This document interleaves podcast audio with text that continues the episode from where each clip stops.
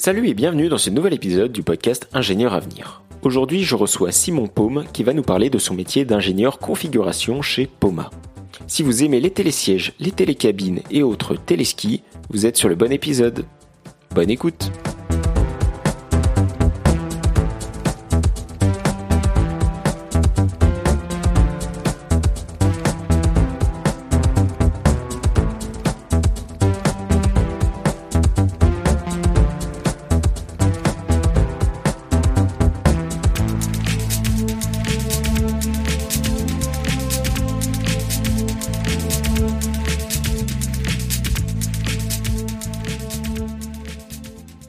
Simon et bienvenue dans le podcast Ingénieur Avenir. Ça va?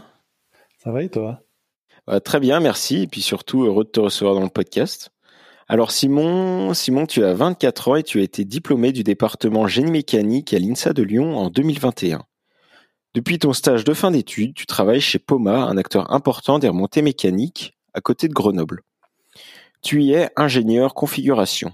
Alors ma première question, c'est qu'est-ce que c'est un ingénieur configuration? Alors, un ingénieur configuration, c'est un, nom, on va dire, qu'on n'entend pas très souvent euh, quand on est en école d'ingénieur, mais c'est euh, quelque chose qui va être plutôt à, l'opposé de la conception. Donc moi, je je conçois rien, je fais plutôt, on va dire, euh, si on veut donner une image, on peut dire que je fais des Lego. C'est-à-dire que pour un, projet donné, donc de remontée mécanique dans mon cas, je vais aller choisir euh, les bons composants euh, par rapport à, l'application demandée. Donc moi, par exemple, pour une, des remontées mécaniques, je vais aller. Euh, on a un client qui nous dit je veux aller de là à là et je vais aller voir avec lui où c'est qu'on peut mettre des pylônes et choisir le bon câble, le bon moteur, les bons freins et vérifier que tous les composants fonctionnent bien entre eux et euh, que tout est conforme aussi euh, à la réglementation. Voilà un peu euh, l'idée. Ok, donc ça veut dire tu as d'autres équipes chez Poma qui vont construire les, les briques des Lego, comme tu l'as dit, faire en sorte qu'elles sont bien imbricables les unes avec les autres. Il doit y avoir des standards, des trucs comme ça. Et toi, tu vas derrière les, les assembler, quoi. Voilà, exactement. Donc il y a des gens qui conçoivent euh, des véhicules. Euh, il y a des gens qui conçoivent euh, toutes les parties liées aux gares, les pylônes, tous les équipements et qui aussi produisent tous les documents qui vont avec, toutes les notes de calcul, toutes les justifications techniques et un peu un espèce, on va dire, de, de catalogue, de standard qui résume les caractéristiques et nous, on choisit là-dedans ce qu'on peut mettre ensemble. Ok. Et hum, est-ce que par exemple les, les, les, standards ils sont uniquement internes ou est-ce que tu peux mettre euh, un, véhicule d'une autre marque sur un, un, un télésiège euh, Poma pour euh, Alors non, en, le principe c'est plutôt être un fonctionnement purement interne, mais après il peut toujours y avoir des exceptions, notamment l'entreprise fait aussi de la rénovation, donc des fois il y a un client qui veut réutiliser les vieilles cabines qu'il a toujours parce qu'il les trouve jolies, parce qu'elles sont emblématiques. Et dans ces cas-là, on sait faire des pièces d'adaptation euh, potentiellement euh, pour pouvoir garder euh, un véhicule existant. Ok. Et quand on parle de véhicules, on parle bien du coup des, cabines de la télécabine ou des sièges dans le télésiège. Des cabines ou des sièges ou des perches de téléski aussi. Ok. Et tiens, d'ailleurs, j'ai une question qui me trotte dans la tête depuis longtemps. On dit un télécabine ou une télécabine? On dit une télécabine. En tout cas, chez Poma, c'est ce qu'on dit. Après, c'est peut-être, euh, je sais pas si c'est universel euh, le genre de ce mot.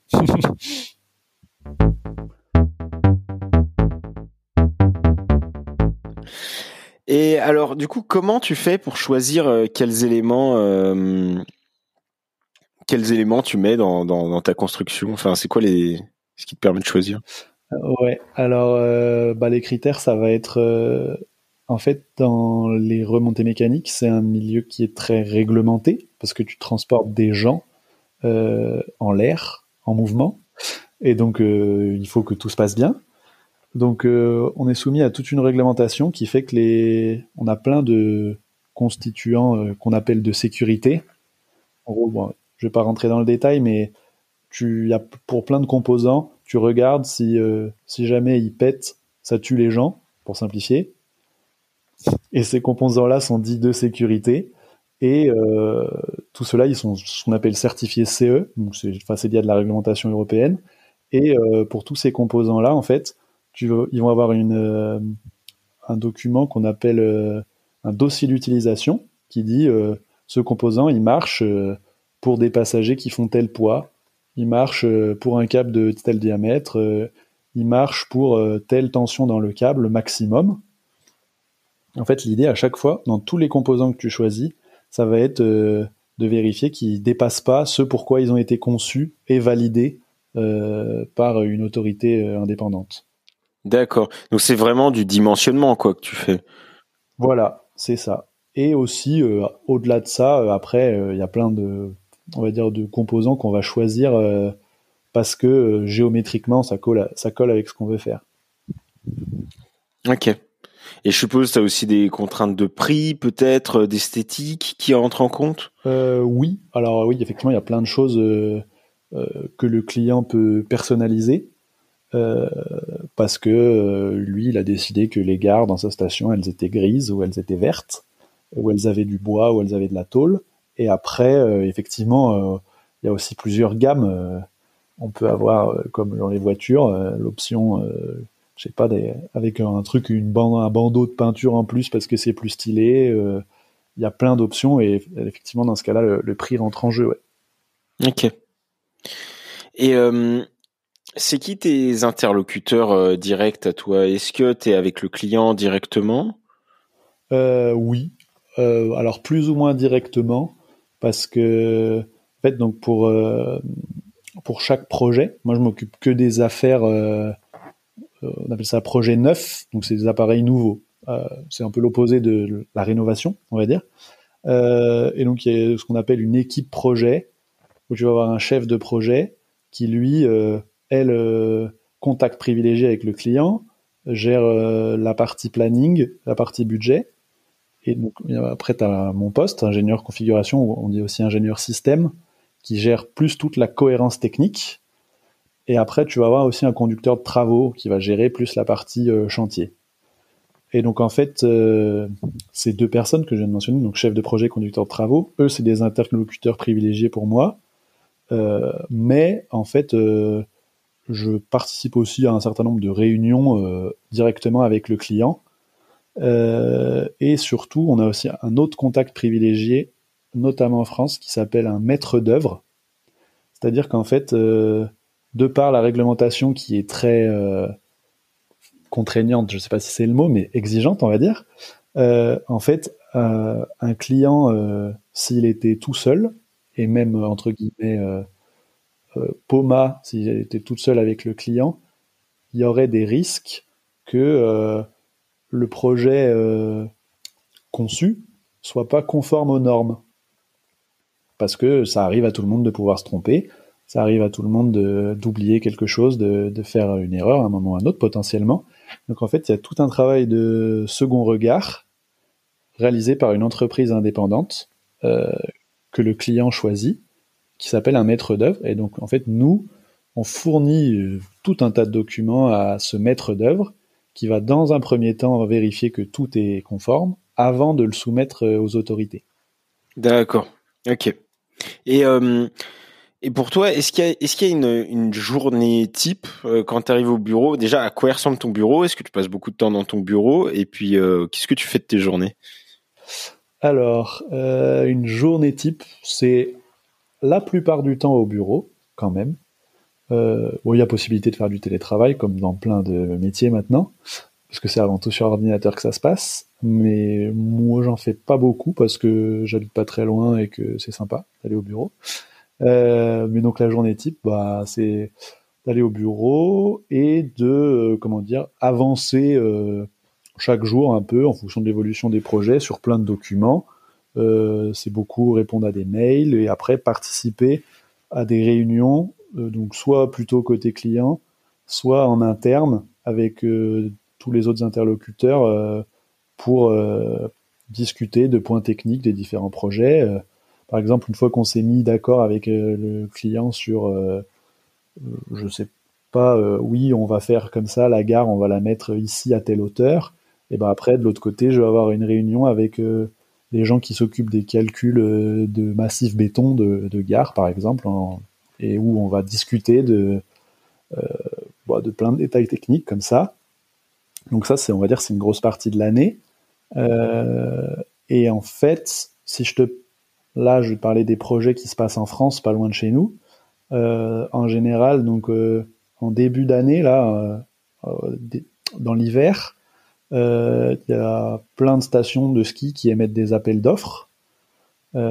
donc là, j'ai aussi un rôle où j'aide les commerciaux à répondre sur le plan technique, on va dire, aux appels d'offres.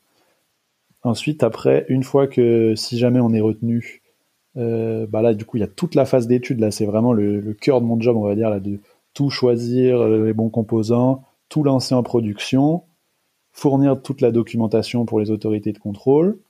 Après, du coup, là, il y a une phase chantier qui démarre. Donc là, tu commences à avoir des réunions euh, sur site, potentiellement, pour discuter de plein de détails techniques de ce truc-là, on va le mettre ici, ce truc-là, on va le mettre là. Et là, là, c'est déjà l'été bien sonné, il n'y a plus de neige sur les pistes. Voilà, il n'y a plus de neige pour que le chantier puisse avoir lieu.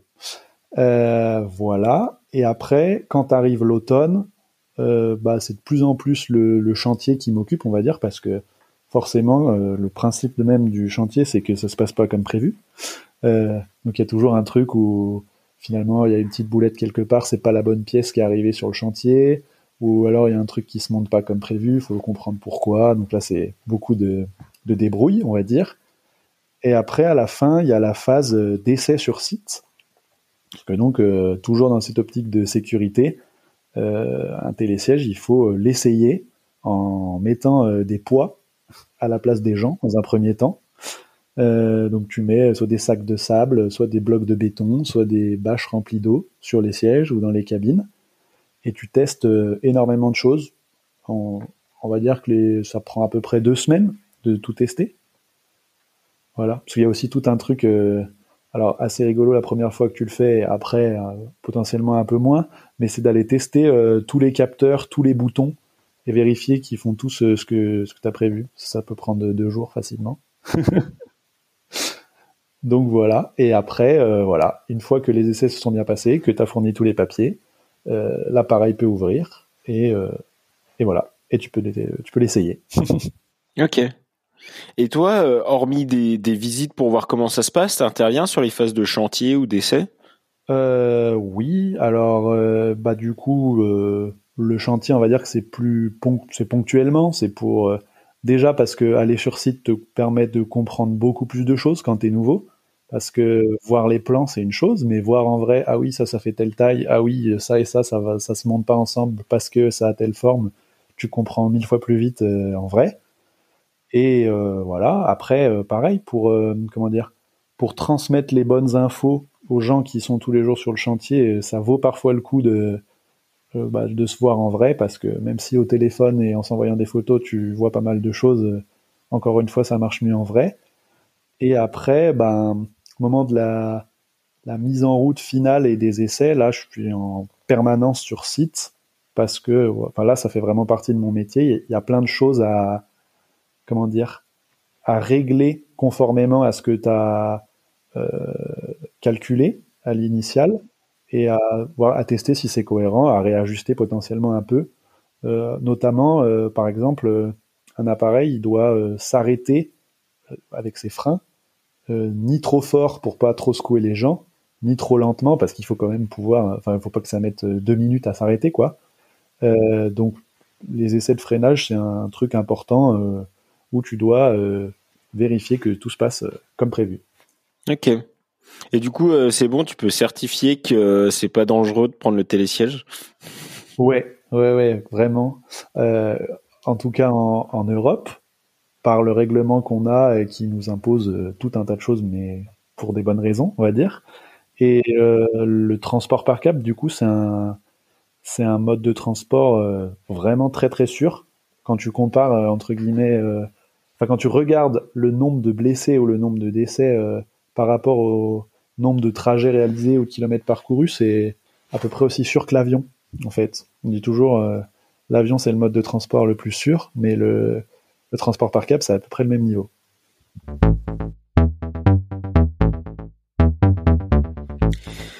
Moi, j'avais une question par rapport à donc tu as, fait ton stage euh, dans, chez Poma déjà euh, ton stage de fin d'études et après tu as enquillé tout de suite sur le CDI donc a priori ça s'est bien passé. Et ma question c'est comment elle se passe la transition entre le stage et le, le CDI dans une même entreprise? Est-ce que tu fais une pause entre les deux? Est-ce que les deux rôles ils sont complètement différents? Ouais. Alors euh, effectivement, moi j'ai enchaîné. ça s'est bien passé de ce côté-là.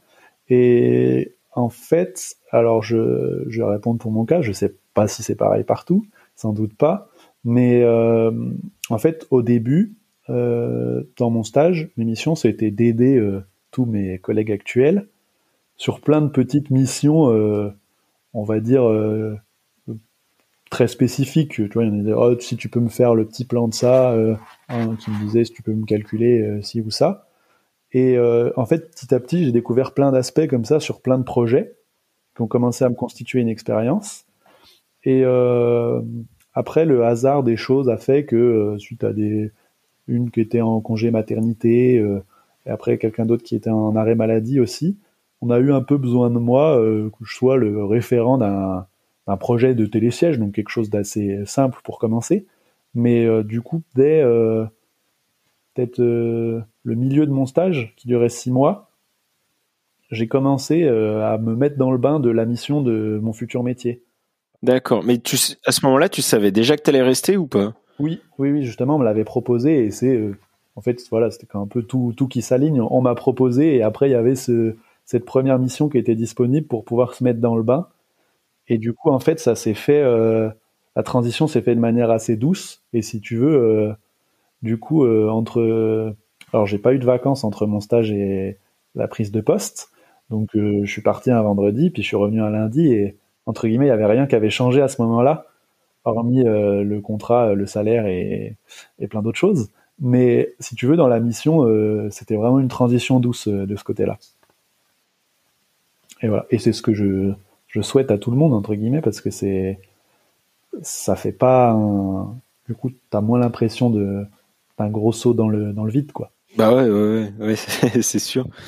Et euh, ça a été quoi tes motivations pour prendre le stage au début? Euh, T'as une passion, euh, une ancestrale passion pour pour les remontées mécaniques ou t'aimes la montagne ou t'avais envie de quitter les grandes villes pour Ouais, c'était quelque chose qui me trottait dans la tête un peu depuis longtemps.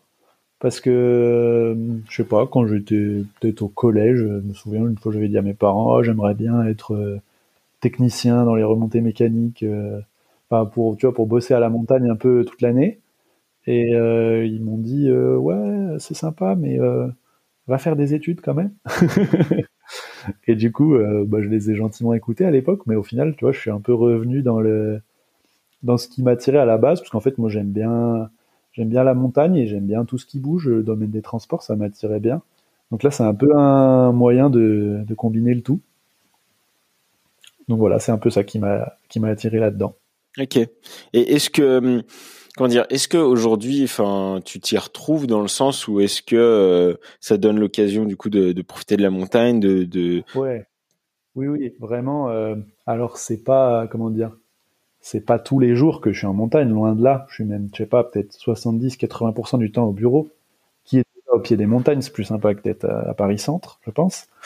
Et euh, après, quand tu es en montagne, enfin, j'ai vécu plein de moments magiques, des trucs, des levées, des couchers de soleil de malade, des trucs où tu es dans la neige, même des fois des journées où l'accès au site fait que tu dois y aller en ski, ou même des inaugurations pareil, où là, ce jour-là, c'est un peu un jour spécial où, où tu es payé pour skier, quoi.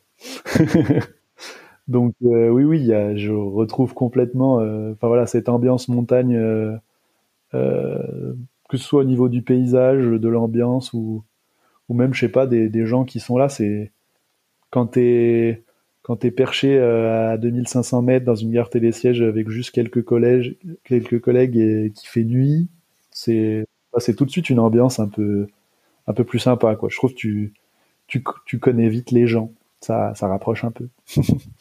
j'avais, j'avais une question encore par rapport à l'orientation enfin sur la transition entre l'école, vraiment l'aspect école et l'aspect entreprise, le stage. Euh, est-ce que est-ce que tu as eu des surprises bonnes ou mauvaises, des trucs auxquels tu t'attendais pas? Parce que faut quand même dire que c'est très très différent euh, bah, de passer de l'école du coup à ah oui, complètement. Complètement. Complètement. Surtout euh, du coup à mon poste où on fait euh, comment dire, je fais pas des des grands calculs toute la journée, loin de là. Le fameux cliché que qu'on a tous toujours entendu, euh, vous verrez, après l'école, on fait plus que des produits en croix. Bah, malheureusement, de mon côté, euh, c'est complètement vrai. Euh, et donc, du coup, effectivement, je me souviens à l'école, le truc, c'était toujours d'arriver à poser le problème, faire la démonstration, dérouler tous tes grands calculs. Et en fait, quand tu arrives dans un truc plus cadré, l'entreprise, c'est pas du tout le premier télésiège qu'elle fait, elle en a déjà fait plein avant, et du coup, tu as plein d'outils qui sont là, euh, qui fait qu'en fait, tu vas avant tout euh, aller collecter les bonnes données d'entrée, euh, regarder ce qui a déjà été fait dans le passé, un peu l'état de l'art, réutiliser toutes les billes que tu peux réutiliser, combiner un peu tout ça, vérifier que c'est cohérent, et, voilà. Et donc ça, je trouve que c'est une énorme différence par rapport à l'école où, voilà. Après, c'est normal. Hein, on est là pour euh, apprendre justement à traiter ces problèmes à l'école, mais du coup, euh, ouais, ça fait ça fait une belle différence. Et ça me, de mon côté, ça me manque pas trop. Ouais, ouais, ouais. Bah, ça va sans doute plus vite que euh, tout redémontrer depuis le départ, ouais. C'est ça. Ok, donc euh, pour toi en tout cas, l'évolution, ça n'a pas été, il y a, pas eu d'aspect difficile ou de trucs un peu. Euh, rien de très difficile, mais je dirais que c'est normal. On n'est pas bien préparé. Euh, comment dire à comment fonctionne une entreprise. Bah, notamment en génie mécanique, t'as que le stage de fin d'études à l'INSA. Donc moi j'avais eu la chance de, faire quelques jobs d'été un peu dans l'industrie qui me permettaient déjà d'avoir un premier aperçu on va dire. Mais euh, sinon euh, tu peux euh, avoir zéro connaissance sur comment fonctionne une entreprise et débarquer un peu au milieu de tout ça donc t'apprends il ça, ça, se passe bien dans, dans, tous les cas on va dire mais mais ouais tout ça c'est vraiment nouveau je trouve. Et c'est peut-être ça le plus nouveau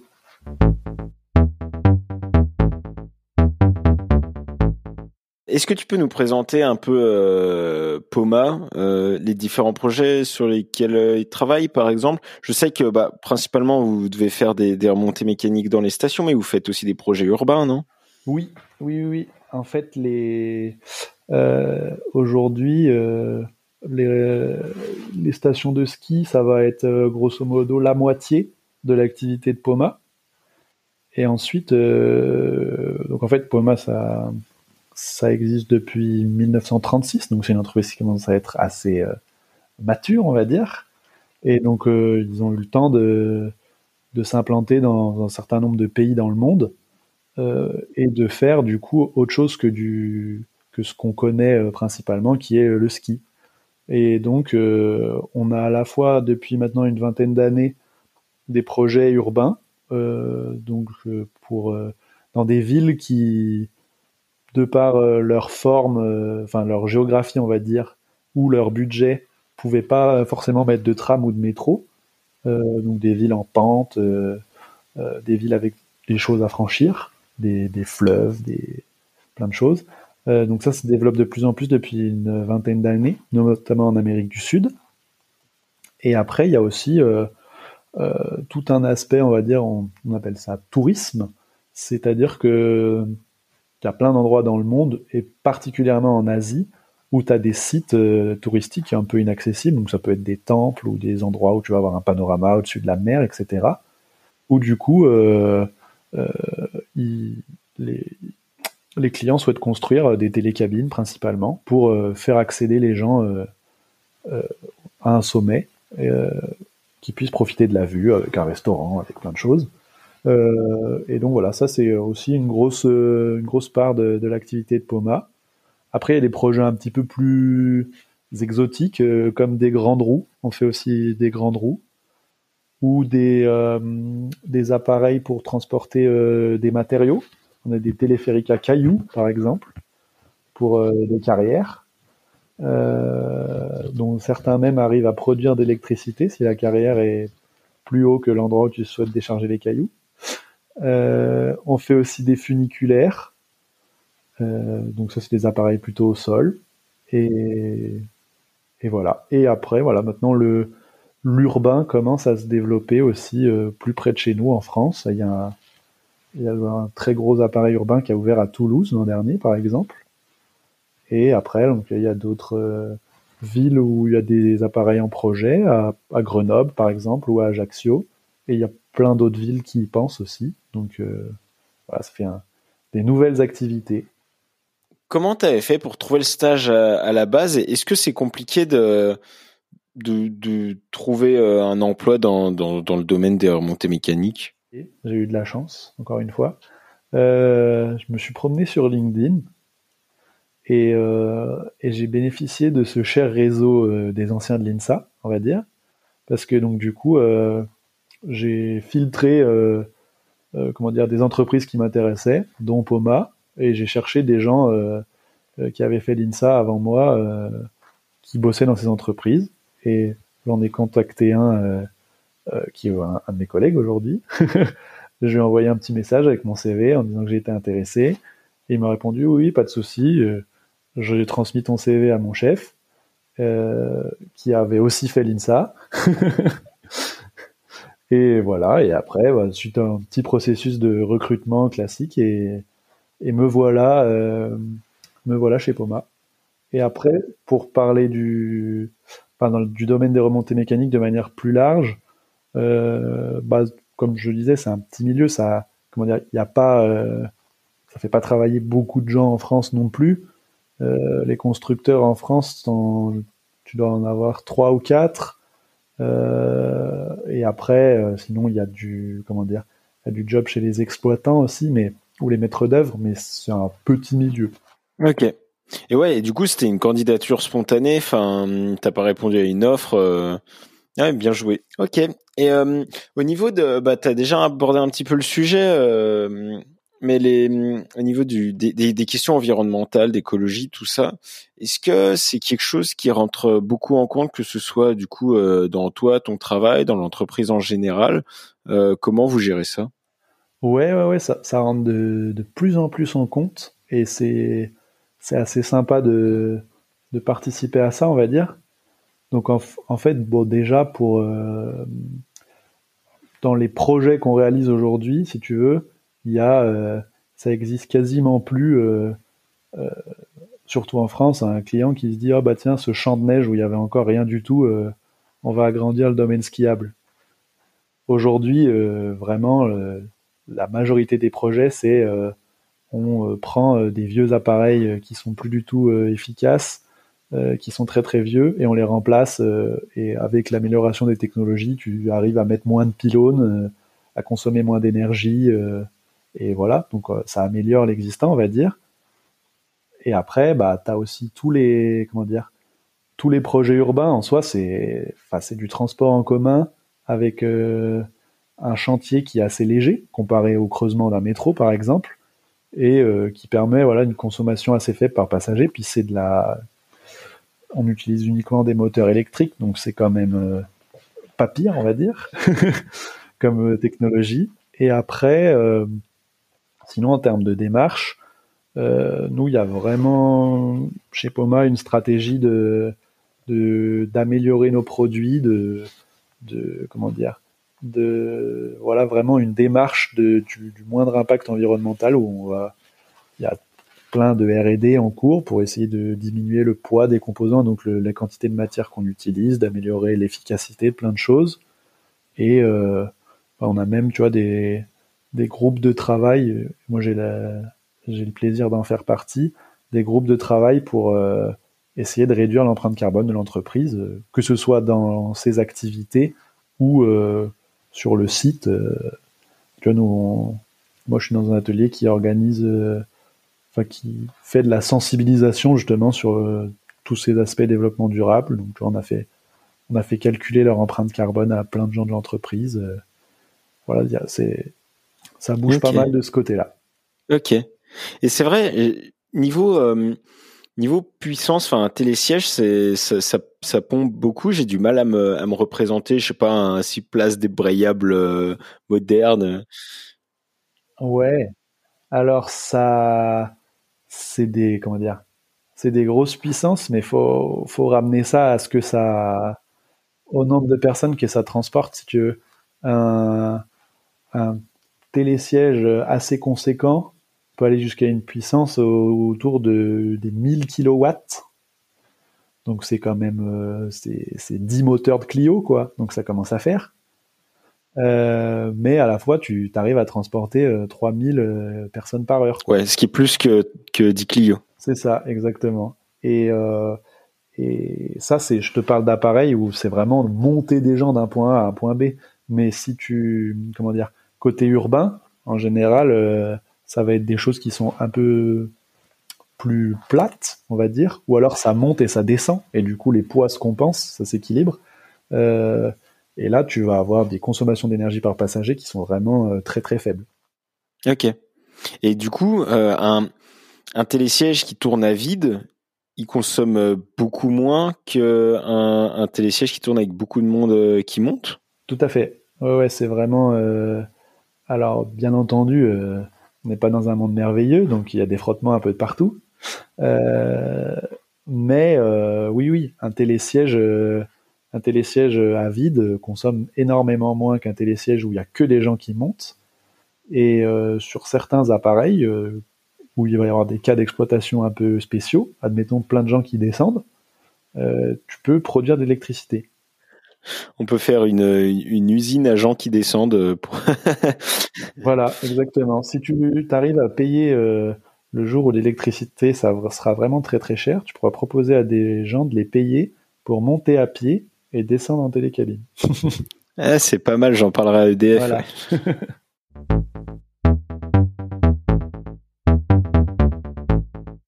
Ok, nickel. Et eh ben écoute, euh, je crois qu'on a un peu fait le tour. Enfin, j'ai posé toutes les questions que j'avais. Est-ce que tu as quelque chose à ajouter avant la, fin de l'interview? Ouais, bah j'ai éventuellement des petites euh, anecdotes à raconter, on va dire. Ah, vas-y, vas-y, vas-y. Euh, donc c'était justement dans le courant de mon stage, le premier projet sur lequel j'ai travaillé. je suis allé sur site pour la première fois ou presque. Euh, avec ma, petite combinaison euh, toute neuve euh, et mes petits 22 ans sur un chantier. Donc je connaissais pas grand-chose, on va dire. J'étais arrivé gentiment avec ma petite procédure d'essai que j'avais imprimée, une belle liasse de 20 feuilles de papier, comme ça. Et voilà, j'ai commencé à découvrir comment tout fonctionnait.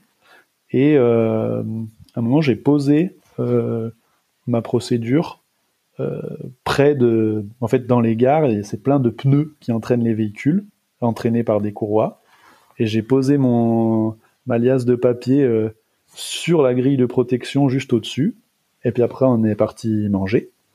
Donc euh, voilà, tout se passait bien. Et au redémarrage, euh, je suis pas tout de suite remonté récupérer ma petite liasse de papier.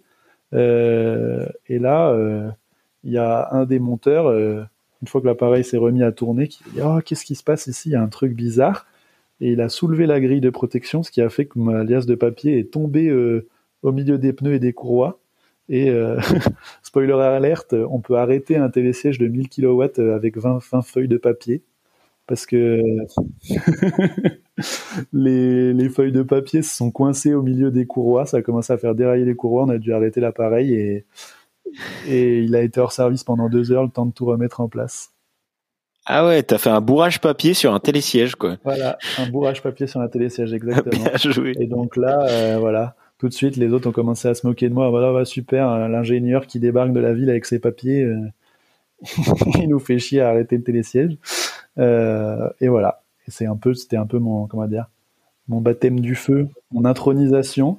Bien entendu, euh, comme c'est un petit milieu, que tout le monde se connaît et que c'est sympa, euh, l'information est vite remontée euh, dans les bureaux. et voilà. C'était la découverte. C'est, ça montre que, comment dire, sur site, t'apprends vraiment beaucoup de choses et que ça arrive à tout le monde de faire des petites boulettes et que c'est comme ça qu'on apprend. ok. Eh ben merci Simon. Euh, du coup, je reprends. Est-ce que est-ce que tu as quelque chose à, ajouter euh, avant euh, la fin de l'interview? Eh ben oui, je comment dire?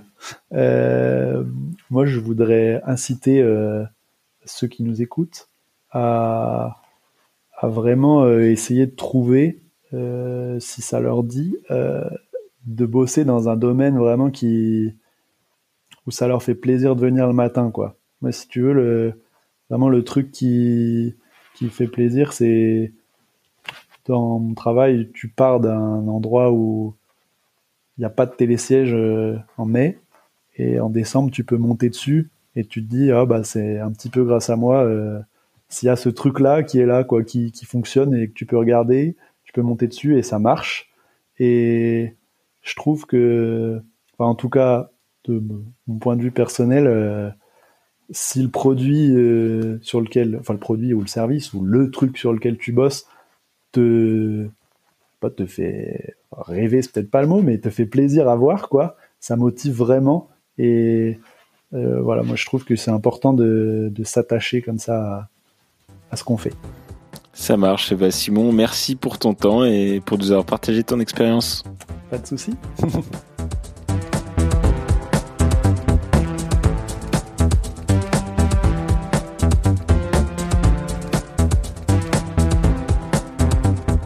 Et voilà, cet épisode est terminé. Merci encore à toi Simon pour avoir bien voulu participer à cet épisode. Si le monde des transports vous intéresse, je vous invite à écouter l'épisode 30 avec Thomas Rabat où il est question de transport ferroviaire. Vous pouvez retrouver tous les autres épisodes en cherchant Ingénieur Avenir ou INSA dans votre application de podcast préférée. Ingénieur Avenir est disponible sur Podcast Addict, Apple Podcast, Spotify et toutes les autres applications de podcast. Ce podcast est ce podcast a été enregistré et réalisé par Léo Pernet-Munier avec l'aide d'Amélie Berthe. Ce podcast est le fruit de la collaboration de la pépinière Alumni INSA Lyon, entité junior d'Alumni INSA Lyon, avec la chaire Ingénieur INSA, philosophe en action.